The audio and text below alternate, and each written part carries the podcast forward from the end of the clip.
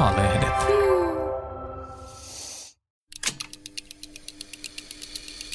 Näin meistä tuli me. Apu 90 vuotta.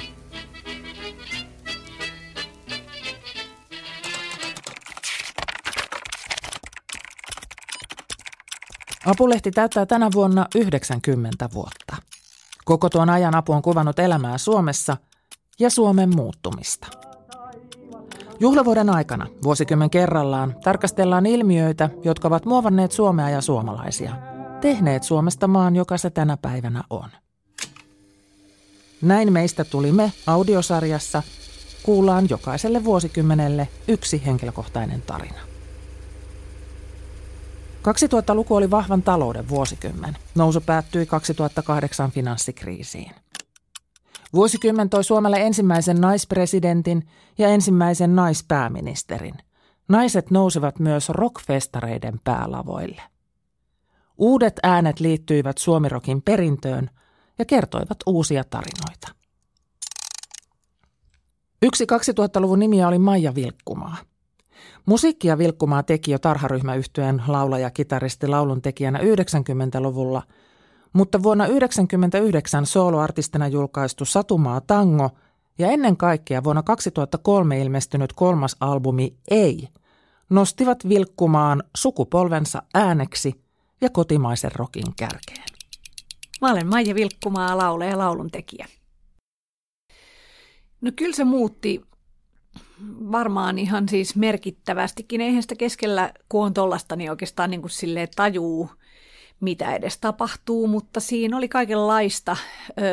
Samoihin aikoihin ajottu myös sitten semmoinen, että mä olin ollut ikään kuin kihloissa teini-ikäisestä just sinne kolmekymppiseen ja oli just saamassa menossa semmoiseen kolmenkympin tavallaan ison kriisiin. Musta tuntui monella tavalla, että mä oon niin liian vanha, ehkä liian vanha niin kuin rokkailemaan ja sitten taas tuntuu, että pitäisi perustaa perhe ja jotakin siinä silti tuntuu, että, että se jotenkin se henkilökohtainen elämä oli niin kuin, mä kaipasin jotain semmoista niin kuin, ja tuntui, että pitäisi perustaa perhe ja samalla mä kaipasin hirveästi niin kuin lisää vapautta. Tuntui, että mä oon seurustellut liian nuoresta ja on ollut liian vakiintunut liian nuoresta ja sitten mä erosinkin ja rupesin seurustelemaan uuden ihmisen kanssa, jonka kanssa olen nykyään naimisissa ja, ja meillä on kaksi lasta, mutta sitten kun siihen osui samaa aikaa vielä sitten se eilevyn crazy menestys ja tämä mun nykyinen mies oli kanssa mukana tekemässä sitä sitä levyä niin kuin isosti tuottamassa sitä, niin ne jotenkin sekoittu ne asiat tosi voimakkaasti keskenään ja, ja myöskin se koko ero ja uusi suhde oli hirveän semmoisia niin julkisia asioita, että silloin oli yhtäkkiä, mä olin Seiska-lehden kannessa ja tuollaisissa paikoissa. Olin myös sitten erilaisten musiikkilehtien kansissa ja tota, siihen just siihen niin kuin levyn isouteen, ei-levyn isouteen liittyy just se, että kun edellisetkin soololevyt, eli pitkä ihana leikkiä, meikit, ketjut ja vyöt oli ollut silleen niin kuin minulle yllättävän isoja menestyksiä. Nekin en olisi niin kuin tavallaan ajatellut, enkä haaveillut, enkä suunnitellut mitään sellaista, mutta, mutta että se oli sen tyyppistä suosio, jonka oli kuitenkin jotenkin aika helppo sillä käsitellä. Ja että no mikäs tässä, eihän tämä nyt olekaan niin hirveätä olla tämmöinen niin kuin kuuluisa artisti tai isohko artisti, mutta toi sitten niin kuin räjäytti potin niin, että se oli samaan aikaan aika niin kuin upeata ja ihanaa ja fantastista olla niin kuin isojen festareiden isoissa, isoilla lavoilla, hyvillä sloteilla, mutta sitten samaan aikaan se, semmoinen niin kuin huomio, joka muhun kiinnittyi myös sellaisten ihmisten taholta, jotka ei ollut kiinnostuneita musiikista, niin se tuntui jotenkin vähän, tai se aiheutti isojakin semmoisia niin ahdistuksia. Naisartistien kohdalla puhutaan usein siitä, miten musiikkibisnes kohtelee heitä toisin kuin miesartisteja. Maja Vilkkuman kokemuksen mukaan bisnes kohtasi musiikin tekijän, musiikkilehdistö sen sijaan oli epäilevämpi. No musta tuntuu, että mulle se musiikkibisnes silloin ja oikeastaan aina, mutta ehkä etenkin silloin oli itse asiassa aika niin kuin hyvä ja otollinen. Et siihen liittyy tietenkin se, että mä olin tehnyt tarharyhmän kanssa jo kaksi levyä, että se oli tehnyt minusta niin kuin mulle sellaisen, että mun identiteetti oli selvästi laulun kirjoittajan identiteetti. että mulla ei ollut yhtä, mulla ei ole mitään semmoisia kokemuksia niin kuin jollain iskelmäartisteilla on, että levyyhtiö yrittää hirveästi niin kuin painostaa johonkin suuntaan tai käskyttää, tai että, että artisti jotenkin levyyhtiön talotusnuorassa. Mä ajattelen, että mulla se liittyy siihen, että mä liityin semmoiseen suomirokin niin perintöön, joka oli muuttanut niitä vanhoja iskelmäsuomen rakenteita jo tosi paljon. Et sieltä tuli ihmisiä, jotka teki omat biisinsä ja enää yhtäkkiä se ei, ei ollutkaan ne iskelmä niin nikkarit, jotka tekevät vain, että ikään kuin tyyppi vaan tuodaan studioon laulamaan, että mä olin hyvin erityyppinen ja tota, sen takia mä sain aika hyvin, niin kuin te, et, mut otettiin ikään kuin, niin kuin musa business otti mut sellaisena, tai siis ikään kuin levyyhtiö, Warner Music Finland silloin, niin otti mut sellaisena ikään kuin artistina, joka tekee oman materiaalinsa ja vastaa myös siitä itse, että siinä ei ollut sellaista niin kuin vähättelyä. Joskus myöhemmin, ja ehkä niihinkin aikoihin mä saatoin kokea ehkä jonkinlaisen musiikkilehdistön niin kuin suunnalta sellaista, että, että joko ei niin kuin uskottu siihen, että mä oon tehnyt omat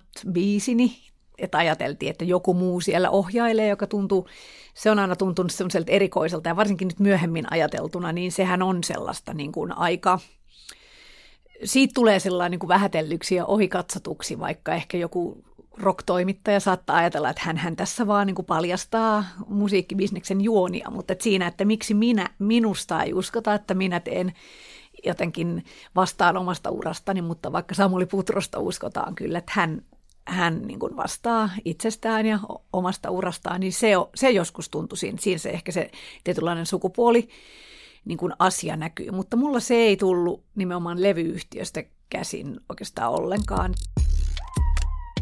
Mä tein niitä kappaleita ja Pekka Ruuskan kanssa, joka oli mun tuotantopäällikkö, niin kävin läpi niitä ja me tosi paljon pohdittiin, hän haasto kyllä niitä biisejä, mutta se oli aina niin kuin taiteellinen se lähtökohta, että, että mi, miten se juuri se kappale toimii kaikista parhaiten ja mitä mä sillä tarkoitan ja mitä mä haen milläkin. Ja, ja se oli kyllä tosi tärkeä ja iso koulu mulle. Ja sitten sen lisäksi tietenkin soittokaverit, muusikot, joiden kanssa tein, niin, niin ei sekään ollut koskaan. Saattoi tulla tietenkin joskus jotain semmoisia niin jotenkin keskustelui siitä, että, että kenen ideat voittaa missäkin tilanteissa. Tietenkin mun aina voitti, koska mä olin laulun tekijä, mutta siitä joskus piti, tota, ja myöskin se artisti, jonka nimi on siinä kannessa, mutta siitä joskus tuli, mutta ei ollut sellaista vähättelyä. Rock-toimittajat varmasti olisi eri mieltä ja voi olla, että me joskus käydään vielä tästä, niin kun käydään tätä asiaa läpi, mutta tota noin mä vähän aikaa sitten Soundilehdeltä sain, oliko se ehkä vuosi sitten, sellaisen niin kuin musiikintekijäpalkinnon. Ja silloin mä juttelin Mikko Meriläisen, joka on aivan mahtava tyyppi ja fiksu ja ihana, joka on Soundin päätoimittaja, niin mä puhuin tästä samasta, että mulla on sellainen olo, että mä olin niin kuin pitkään vähän sellainen ikään kuin mun mielestä siihen verrattuna, mitä mä sitten kuitenkin just tämän, että kuinka, miten yleisö otti omakseen ja millaisia niin paikkoja, niin en voinut välttyä siltä tunteelta, että, että mä jouduin niin kuin ikään kuin musalehdistössä vähän silleen niin kuin ohi katsotuksi. Ja sitten hän kysyi siitä, että, että luulenko mä, että se johtuu sukupuolesta vai siitä, että, että koska mä olin sitten niin suosittu, niin mä ikään kuin menin tämmöiseen mainstream-laariin, plus sitten mä olin tämmöisessä, siinä vaiheessa kun rupesi tulee niin kuin indie-popit ja tollaiset, mä olin kuitenkin myös tämmöisessä rocklaarissa, että onko se genre vai sukupuolikysymys, ja mä luulen, vastasin silloin ja edelleen ajattelen, että se on varmaan niin kuin osittain molempia. Vuosituhannen vaihteen musiikkiilmiö maailmalla olivat nuoret vihaiset naiset, kärjessä Alanis Morissette. Samaan jatkumoon liitettiin naisartistit myös Suomessa. Maja Vilkuma sanoo, että se ei sinänsä haitannut. Ongelmallisempaa oli, että rooleja sallittiin vain yksi. No kyllä mä osasin sitä odottaa ja olettaa ja mä, mä tavallaan liityin siihen siihen ilmiöön ihan tosi mielelläni, koska mä itse rakastin Alanis Morissetten Jacket Little Pill-levyä, joka oli ilmestynyt vuonna 1995. Se oli sama vuosi, jolloin tarharyhmä oli just hajonnut. Ja mä olin ostanut en, elämäni ensimmäisen sekvensserin tai semmoisen niin kuin ikään kuin se oli PMA 5 Rolandin sellainen pikkunen purkki, josta, jonka avulla mä ikään kuin rupesin tekemään biisejä. Mä olin sitä ennen tehnyt ne kitaralla vaikka mä olin huomattavasti parempi soittamaan pianoja, kosketin soittimia ja, ja mun ihailema Kirsi Kostis-Nelman, joka on te, teki 90-luvun alkupuolella pari soololevyä, niin hän neuvoi mua menemään ostaa semmoisen sekvensserin, tai ensin rumpukoneen musiikkifatserilta ja Musafasulla sitten taas nuori naismyyjä kehotti mua ostamaan sen sekvensserin. Ja tässä tällainen kaksi tällaista niin kuin naispuolista rock and roll henkiopasta, niin toi mulle sen. Se on siis semmoinen vehje, joka tavallaan toimii ihan samalla lailla kuin nämä nykyään David, eli tollaset ikään kuin tietokone musiikkiohjelmat, niin kuin Logicit tai GarageBandit, niin sit silloin mä tota, mä olin ruvennut tekemään sitä musaa niin kuin sellaisella, silleen, ja sitten jo silloin, kun mä kuulin sen Alanis Morriseten levyn, jossa oli niin kuin isoja kertosäkeitä. Mä olin kuitenkin Dingon fani, niin mä rakastin isoja kertosäkeitä ja sitten myös semmoisia niin kuin nyrjähtäneitä luuppeja, joita mä olin just ruvennut tekemään siellä mun sekvenssillä, niin mä olin sille, että kyllä se voimautti, jos, jos voi käyttää tätä sanaa, niin, ja innosti mua tosi paljon. Että mä tajusin, että tällaista on olemassa, tällaista voi tehdä. Et mä kuuntelin sen levyn kyllä aivan puhkia, niin kuin tykkäsin siitä todella, todella paljon ei, se ei, se ei niin kuin sinänsä mua siihen tavallaan genreen joutuminen harmittanut. Se, mikä mua osittain siihen asiaan liittyen vähän harmitti, oli se, että just tämä termi nuori vihainen nainen tuntui musta aina niin semmoiselta niin hirveältä yksinkertaistukselta, koska esimerkiksi Alanis Morrisetten Jagged Little Pill oli levy, jossa ei suinkaan ollut pelkästään vihaa tai kiukkua. Siinä oli tietysti ensi single You Oughta Know oli niin kuin vihanen, mutta siinä oli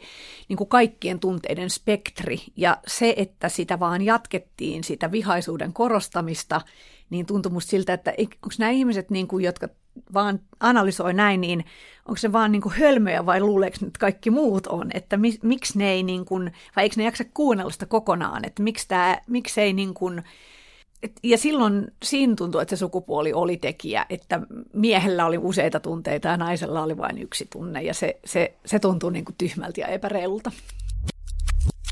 Mä itse jotenkin en jostain syystä osaa, ole koskaan osannut siitä naisetuliitteestä olla niin hermona liittyen ehkä siihen, että, että se oli musta ihan selvääkin, että jos vaikka niin kuin rockissa tai rock-artistin tai lauluntekijöissä ei ollut ollut niin kuin ikään kuin julkisuudessa paljon naisia. Tämähän on yksi asia tietenkin, että niitä kuitenkin tekijöitä on aina ollut, että jostain syystä niitä ei ole sitten koskaan niin kuin nostettu, mutta että jos nyt kun sitten se naiseus tuli vähän niin kuin muotiin ja, ja ruvettiin nostamaan, niin ei se mua niin kuin haitannut, että sanottiin se nainen. Kyllä muakin nimittäin kiinnosti, jos joku tyyppi, joka teki musaa, niin olikin nainen odotusten vastaisesti. Että musta se oli niin kuin mageeta ja kuulia ja jotenkin tosi hienoa, että sen takia se että sanottiin naismuusikko tai naisartisti, niin ei haitannut mua. Että se, se, mikä siinä haittas, oli sitten ehkä semmoinen, jos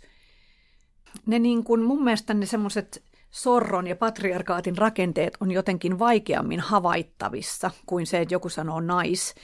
Ne on ehkä enemmän just niitä, että, että ajatellaan, että jos on naisartisti, niin sitten tietenkin esimerkiksi on on todennäköisemmin vaikka levyyhtiön talutusnuorassa kuin miesartisti, tai todennäköisemmin tuottaja on tehnyt enemmän hänen biisejään, tai ettei tavallaan, että semmoinen tietynlainen niin kuin passiivistaminen ja ehkä uhriuttaminen ja semmoinen, ettei nähdä ihmistä tekijänä, saatetaan kysyä asioita, mutta sitten ei ihan uskota niihin, mitä se ihminen sanoo, vaan jotenkin just se semmoinen, pieni epäilys siihen naisen tekijyyteen kaikessa mielessä, niin se, se on se, joka siellä haittaa. Ja, ja musta se nais etuliitteen käyttäminen on lopulta niin kuin aika eri asia.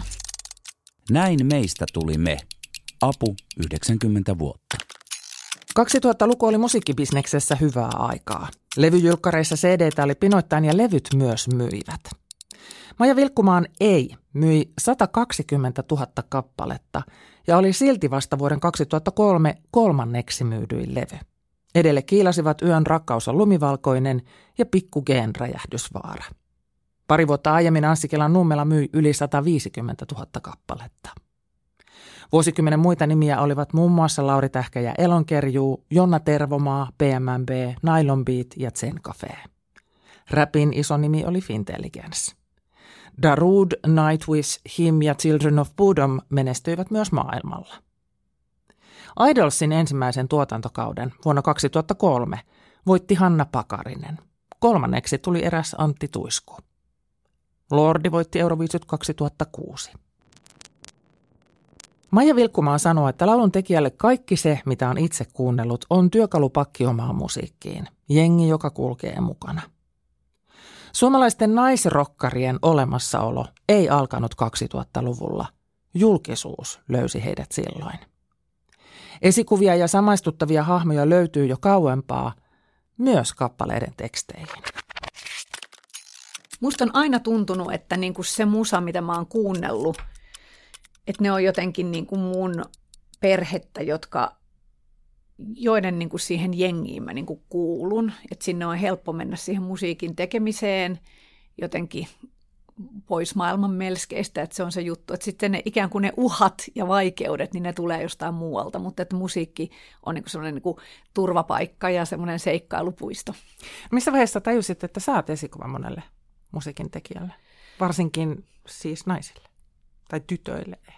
Sen mä ehkä on tajunnut vasta ihan viime vuosina, että mä itse ajattelin pitkään, että vaikka esimerkiksi Paula Vesalan kanssa, joka meillä on toki melkein kymmenen vuotta ikäeroa, mutta mä ajattelin silti, että me ollaan niin kuin enemmänkin rintarinnan kuljettu. Ja niin kuin me ollaankin kyllä, koska PMMP aloitti 2003 jo, mutta hän on nyt, se on ollut tietysti ihanaa, että hän on kertonut myös siitä, että, että on myös sitten ikään kuin kuunnellut tarharyhmää jo mm. ja, ja tuolla, että tuommoista on vaikuttanut. Ja se on tietysti se on hämmentävää kuulla sellaisia asioita, mutta onhan se myös tietenkin tosi kivaa ja tosi ihanaa. Ja sitä kautta sen niin kuin pystyy myös jotenkin ymmärtämään ja hyväksymään jotenkin sen, kun aluksi teki mieli, että sanoo vaan kaikille, että no en nyt, en ole mikään esikuva ollut. Se tuntuu tavallaan niin kuin liialta jotenkin epämukavalta, mutta että just se, että miten itsellä on ollut kanssa noin suomalaiset niin kuin 90-luvulla musiikkia on tehneet, eli just tämä Kosti Snellman, jonka va, niin kuin mainitsinkin, ja sitten Vilma, yhteydessä oli Anna Kuoppamäki, ja, niin oli, ja sitten oli siinä kouvolalainen Blue Jodel, jossa oli tota, naispuolinen laulaja, ja sitten Moon niminen, jossa oli Mikko Karmila kuuluisa tuottaja, myöskin naispuolinen laulusolisti, ja sitten tietenkin Balls, jossa oli Mario Leinonen, jota mä kuuntelin myös tosi paljon, että, niin kun, että silleen periaatteessa just kun sanotaan, että niin kuin suomalaiset naiset rokissa olisi alkaneet vasta niin kuin Musta ja Jona Tervomaasta, niin se, se kyllä ei pidä paikkaansa, että mäkin on kyllä kuunnellut. Sitten tietenkin oli vielä nämä Ilonat ja tavaramarkkinat, nämä tyttöbändit siinä. Mä oon kuunnellut ihan paljonkin ja käynyt katsomassa keikoilla niin kuin naisia. Värttinä oli myös ja semmoinen, joka oli niin kuin iso esikuva. Mikä merkitys on sillä, että kappaleiden teksteistä voi löytää esikuvia ja samaistuttavia hahmoja? No silloin varmasti tosi iso merkitys ja se on semmoinen, mitä moni on niin välillä kysellytkin multa, että mi- miten tulit kirjoittaneeksi näitä naisten ja tyttöjen, tai varsinkin nuorten tyttöjen tarinoita. Ja mä oon sitä pohtinut, että mitenköhän, koska mä en koskaan tota, silloin aikoinaan yhtään miettinyt sitä. Mulla ei ollut mitään sellaista, että nytpä rupean kirjoittamaan tyttöjen tarinoita, vaan se tuli niin kuin luontevasti ja mä oon tullut siihen tulokseen, että se luontevuus tulee niin kuin niistä eri vaikutteista. Eli ensinnäkin se, mitä mä itse olin kuunnellut just niin kuin Dingoa ja muuta suomirokkia ja loistavia tekstittäjiä, niin mä aina, aina siis samastuin siihen minä kertoja. Mulla ei ollut mitään ongelmia tavallaan. Tämä on tämän sama, että naiset lukee miestenkin kirjoja, mutta sitten miehet, jos ne lukee naisten kirjoja, niin sitten ne huomaa sen sukupuolen siinä. Mutta samastuin siihen ihan olin aina sen, sen tavallaan sen lyyrisen minän, eli biisin minä kertojan jotenkin niin kuin pään sisällä. Mutta sitten se tyttöjen maailma, että miksi siitä voi kertoa, niin se musta tuntuu, että on tullut siitä, kun mä oon lapsena lukenut paljon, siis Saima Harmajan päiväkirjoja ja runoja myöskin, ja hän oli niin kuin 10- ja 20-luvulla, siis 1910- ja 20-luvulla Helsingissä elänyt nuori tyttö, joka jotenkin jonka täytyi kirjoittaa, joka kirjoitti runoja Suomen kuuluisimpia runoilijoitakin myös, on hän niin tota, jollain tavalla häneen samastuin. Sitten sen lisäksi tällaiset ihan tyttökirjat, joita mä äidiltäni sain luettavaksi, eli Runotyttö, jossa on nuori Emilia, joka kirjoittaa, ja sitten Pikkunaisia, jossa on taas tämä just kirjailija Alkottin alter ego Joe, joka myöskin kirjoittaa, että siinä on se hyvin helppo samastua heihin ja niissä kirjoissa se ty- tytön maailma oli aina se keskiössä. Että se ei ollut niin kuin, sitä ei millään tavalla kyseenalaistettu, etteikö se olisi ollut se kaikista tärkein näkökulma. Ja sen takia se tuli myös mulle kaikista, se oli niin kuin itsestään selvää, että se oli tärkeä näkökulma myös mun kappaleissa. Senhän mä niin kuin tunsin. Itse muistan, kun mä kirjoitin sitä Ingalsin Lauraa, niin mä jopa ajattelin, että kun mä oikein itsekään oikein tiedä enkä muista, että miksi ja mistä, mutta mulle se kuitenkin se tarina siitä semmoisesta nuoresta tytöstä, jota pidetään semmoisena tosi kilttinä, joka ei sen takia niin kuin, mutta joka kokee olevansa ihan erilainen ja joka on siis saanut roolin, johon ei mahdu, niin oli jotenkin semmoinen jopa itsestäänselvää. Että mä jopa mietin, että onko tämä niinku liian itsestäänselvää, että kaikkihan tällaista niinku miettii ja puhuu. Että mä oon jopa miettinyt, että onko tämä liian itsestäänselvää, että voiko mä tehdä tällaista kappaletta. Tai onko se jotenkin tyhmää tehdä tällainen biisi. Ja sitten nyt sitten se tehtiin ja se soi paljon, sitten tuli niin kuin semmoinen suosittu kappale meidän keikoilla. Sitten oikeastaan melkein kun tultiin johonkin lähelle 20-lukua, 2020-lukua, niin mä oon huomannut, miten se tavallaan vaan niin kuin nousee koko ajan. Siis se näkee, tarkoitan siinä mielessä nousee, että kun katsoo keikoilta ihmisiä, että miten antaumuksella ne siihen tulee, niin silloin tajuu, että se on kuitenkin semmoinen teema, joka jostain syystä on jäänyt niin kuin yllättävän varjoon. Että ehkä siinä sitten nimenomaan just mitä mä siinä niin kuin jotenkin pelkäsin, että siis sanotaan niin kuin liian suoraan, niin ehkä siinä sitten sanotaan kuitenkin just nimenomaan tarpeeksi suoraan se asia, että tämä on raivostuttavaa joutua tällä, tällä lailla leibelöidyksi ja se tuntuu just näin ärsyttävältä ja sen takia, että sitä ei yritä jotenkin niin kuin kätkeä johonkin, johonkin muuhun tai metaforiikkaan, niin se siinä niin kuin ehkä sitten toimii. Mä edelleen niin kuin se, se tuntuu väärältä ajatella, että mä oon joku semmoinen niin kuin sankari, joka nyt viimein kertoo ihmisille, vaan että, että se aika niin kuin oli sellainen sitten, että niille äänille oli niin kuin tilaa. Että mä luulen, että, että just nimenomaan, että mä oon paljon kuunnellut muitakin jo aikaisemmin ja että myöskin, että sitten on varmasti paljon sellaisia, joista olisi ollut kertomaan niitä samoja tarinoita, mutta ne on olleet väärässä ajassa tai, tai jotain muuta, että aika ei ole ollut otollinen. Mutta silloin se, tota, kun sitten se, se viesti, joka tuli mulle, oli lähinnä sen tyyppinen, paitsi totta kai siis niin kuin, nimenomaan yleisöltä. Se, sehän niin kuin lauluntekijä, se, niin kuin, se suhde siihen yleisöön ja nimenomaan keikoilla oleviin ihmisiin ja heidän silmiensä katseeseen, se on se olennainen ja se saa niin kuin, jatkamaan ja innostumaan. Mutta sitten se, se, mikä tuli suoraan mulle vaikka, usein vaikka niin kuin nimenomaan toimittajilta, niin oli sen tyyppistä, että no mitäs aiot tehdä sitten, kun tämä naisrock-buumi väistämättä niin kuin jotenkin vaimenee ja tämä sinun opportunistinen juttu ei menekään enää läpi, että se katsottiin enemmän sellaisena nimenomaan, että kun siellä oli ollut ne Alanis Morriset, että ikään kuin mä tekisin vain sen takia. Tämä on ehkä se, mihin mä viittasin tuossa, että ei tavallaan uskota siihen sun asiaan eikä sun ääneen, vaan ajatellaan, että sä sulla on joku muu, että levyyhtiö pakottaa sut tekemään tällaista, tai sä itse haluat tehdä tällaista, koska, koska Alanis Morissette on tehnyt tästä muotia. Et ei tavallaan niin kuin nähdä, että sulla on oikeasti tällainen olo, jota sä haluat niin kuin purkaa. Mutta yleisöhän näki sen. Ja että se nähtiin siis semmoisen niin hetken asiana. Että se on joku buumi ja se menee on muoti. pois. Joo, kyllä. Muoti, joka tulee poistumaan niin kuin kaikki muutkin muodit. No ei se sitten poistunut. Ei se, se poistunut. Itse asiassa sen verran koukkaan 2000 vuoteen, 2010 vuoteen, että silloin sait Junnu Vainio-palkinnon. Joo. Ja, ja siis se tuli nimenomaan ansiosta sukupolvensa laulun tekijöiden suunnan näyttäjänä ja kyky uudistaa suomalaista laululyriikkaa. Nämä oli siellä perusteluissa. Niin sehän on aika hieno päätös vuosikymmenelle, josta ajateltiin, että olet siellä vain hetken olemassa ja lähdet niin, pois. Totta, totta, kyllä. Joo, se, se oli Mä en muistanutkaan, että ne oli noin, noin, noin ne sanat siinä, mutta joo, kyllä, hieno, hienoltahan se tuntuu. Mistä sä haaveilit silloin 20 vuotta sitten, 2000-luvun alussa?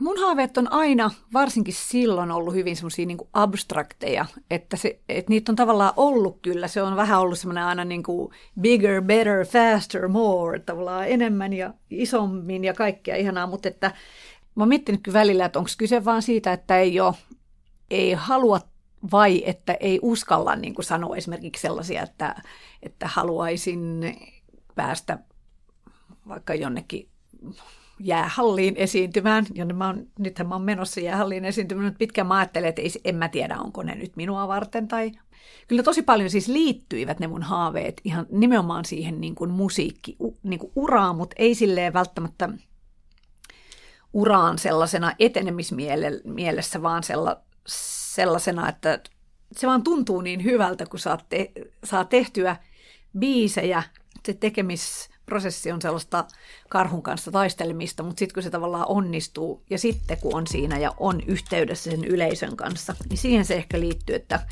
jos se on Ruisolkin rantalla vai johonkin hyvään aikaan, kun se tanner tömisee, niin se tavallaan se kiksi on niin suuri, että, että niistä sitä sitten niinku haaveili.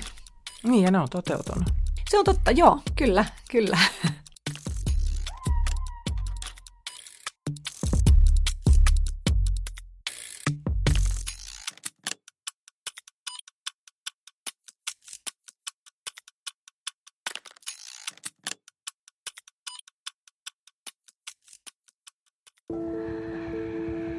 Lataa Apu 360-sovellus ja löydä pelottomat jutut ihmisistä, ilmiöistä ja maailmasta.